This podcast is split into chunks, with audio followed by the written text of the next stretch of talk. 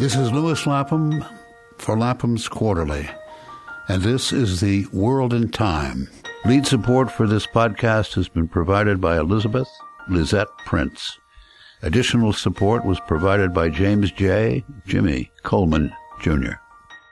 Today on The World in Time, I'm talking with Richard White, the prize winning Stanford historian, talking about his new book, the Republic for Which It Stands, the United States during Reconstruction in the Gilded Age, 1865 1896. This is a truly marvelous history, Richard, more revealing and instructive about our present circumstance in 2018 than the entire corpus of the daily news and fake news. Why don't you begin with a brief overview contained in the introduction and the conclusion? The tension between a free labor republic and a wage labor plutocracy. And then we can talk about particular events, issues, individuals that you find fundamental to the telling of your story. Sure, I'll be glad to, Lewis. Well, the book begins with the end of the Civil War and the conviction of the victorious Republicans, the victorious North, that they had just succeeded in creating a free labor society. That the great struggle of American history up to that time had been between um, the slave South and the free labor North, and it had ended with the free labor North utterly triumphant. That as they saw it, they could now remake the South and West in their image. And what would come out is a society which the simplest way to talk about it is it would be a collection of Springfields, Abraham Lincoln's hometown.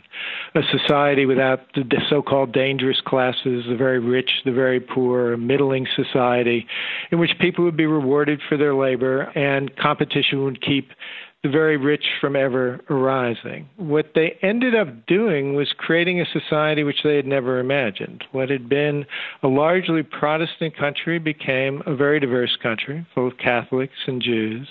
Um, what they had thought was going to be a free labor republic became a society which was dominated by wage laborers, which they thought was so um, dangerous that it would perhaps endanger the republic itself that they um, imagined a society in which progress would yield more and more of the same thing, more and more of replicating the the free labor north. Instead, what they got is large cities, an industrial society, a society that were amazed by its productivity, but also they were very much alarmed by the by the dangers that it created. So what you see here is a kind of tragedy a group of people who think that they have won the future, and it turns out that the future, which they themselves create, is going to be very, very different from anything they had imagined. Give us a few statistics about the difference between population and gross national product in 1865 when your book begins and 1896 when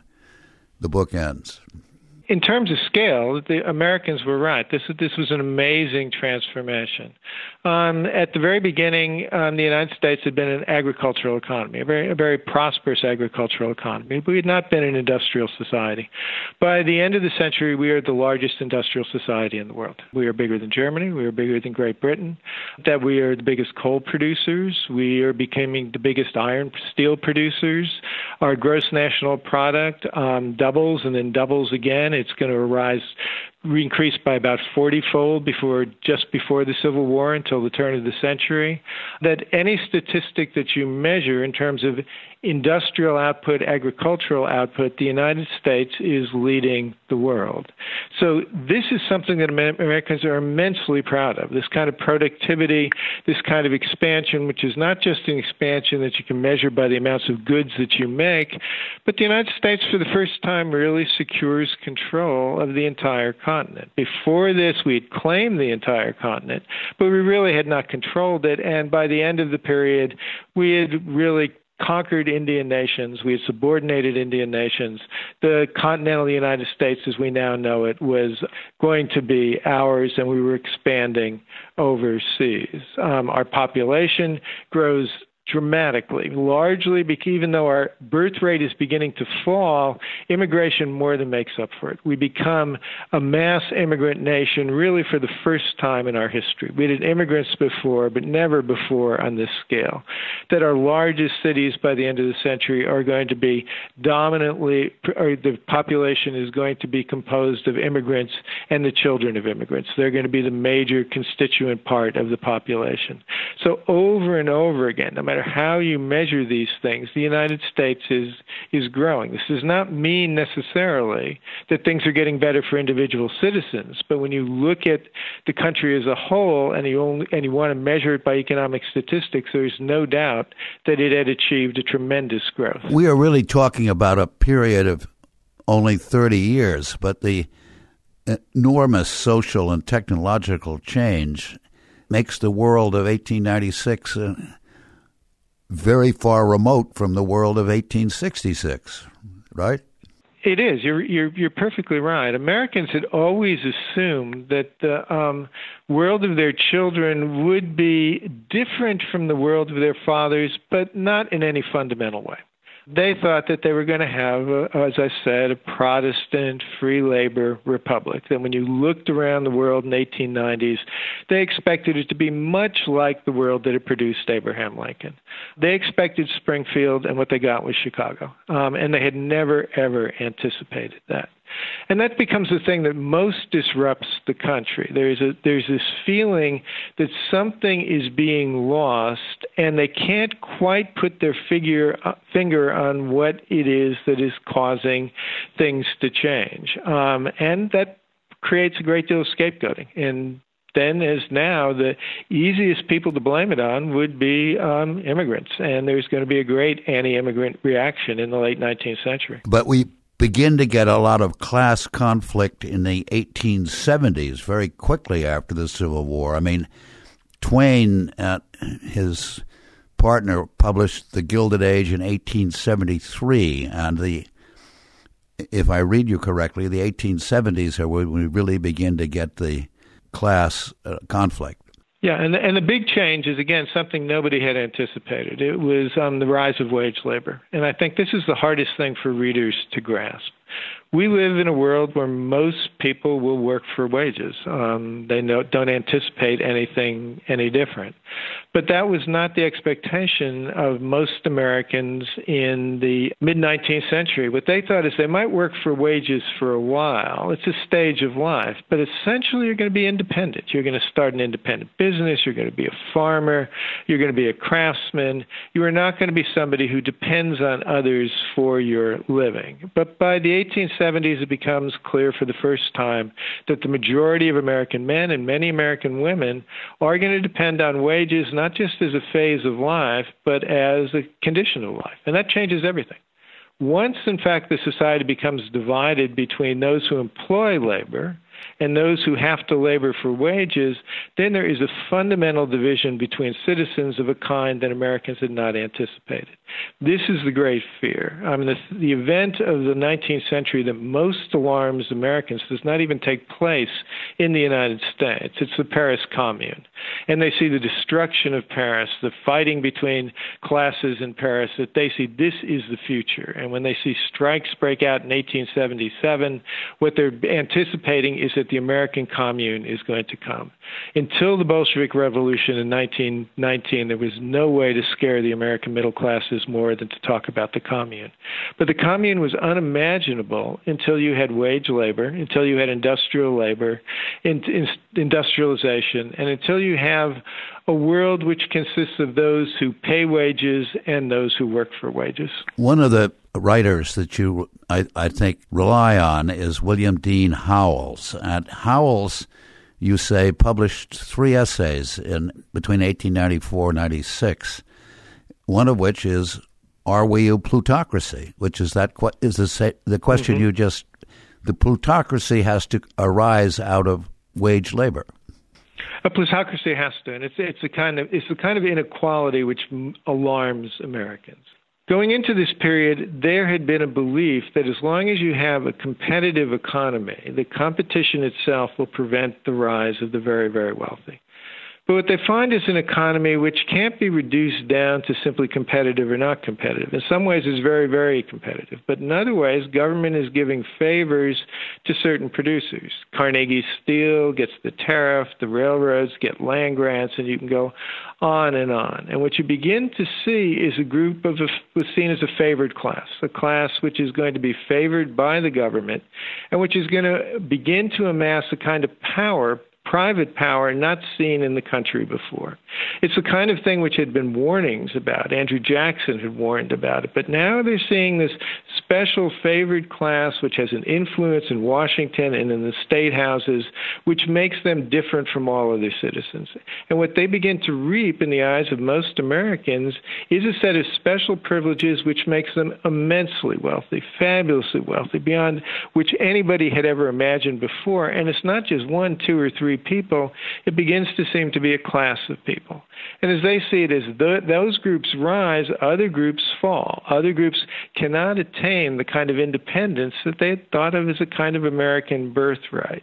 And so this is what this sense of crisis is going to be about. And this plutocracy is what Howells writes about. And, and Howells himself, I'm very sympathetic to Howells, but this is one point where I differ with him a little bit.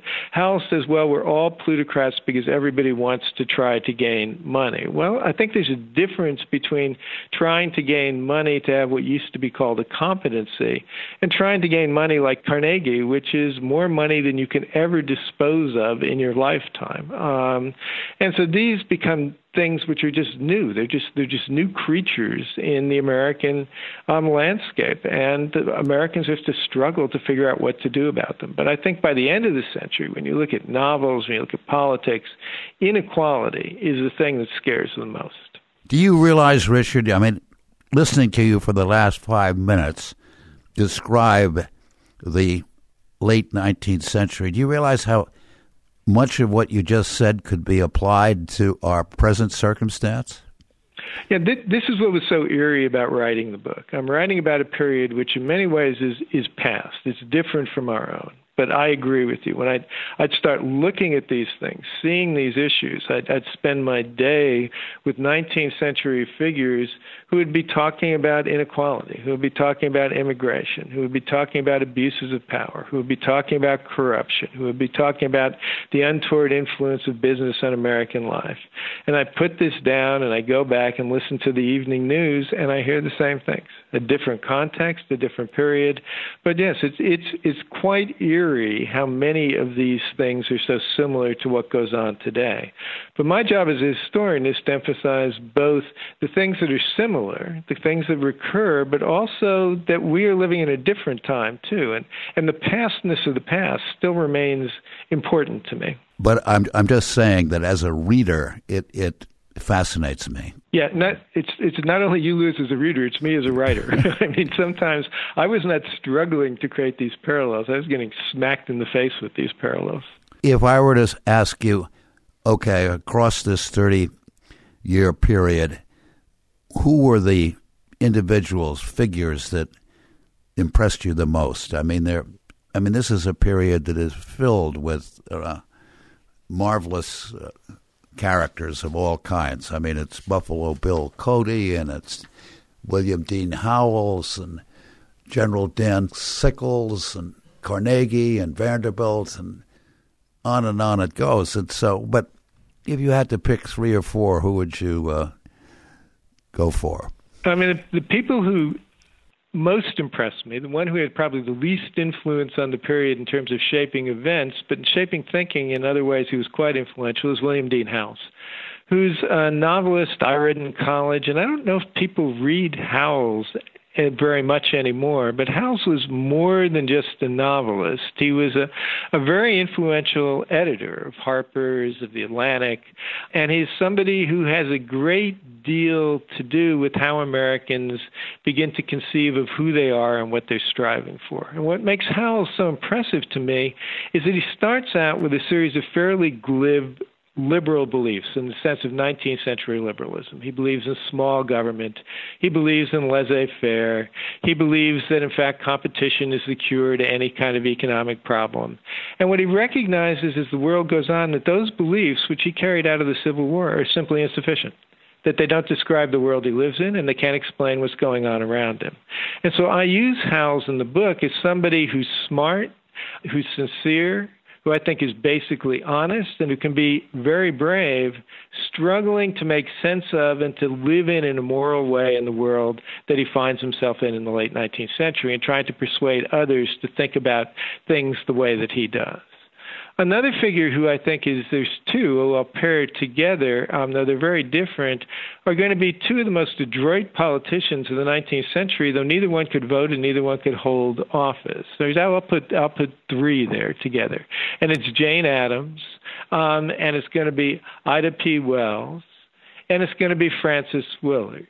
And what they do is they mobilize women's moral authority in a way that really influences politics. So that a whole series of reform movements of the late 19th century are going to be led and driven forward by women, even though women at that time, by and large, could not vote and could not hold public office. So there are going to be three who are going to be very, very um, important during this period.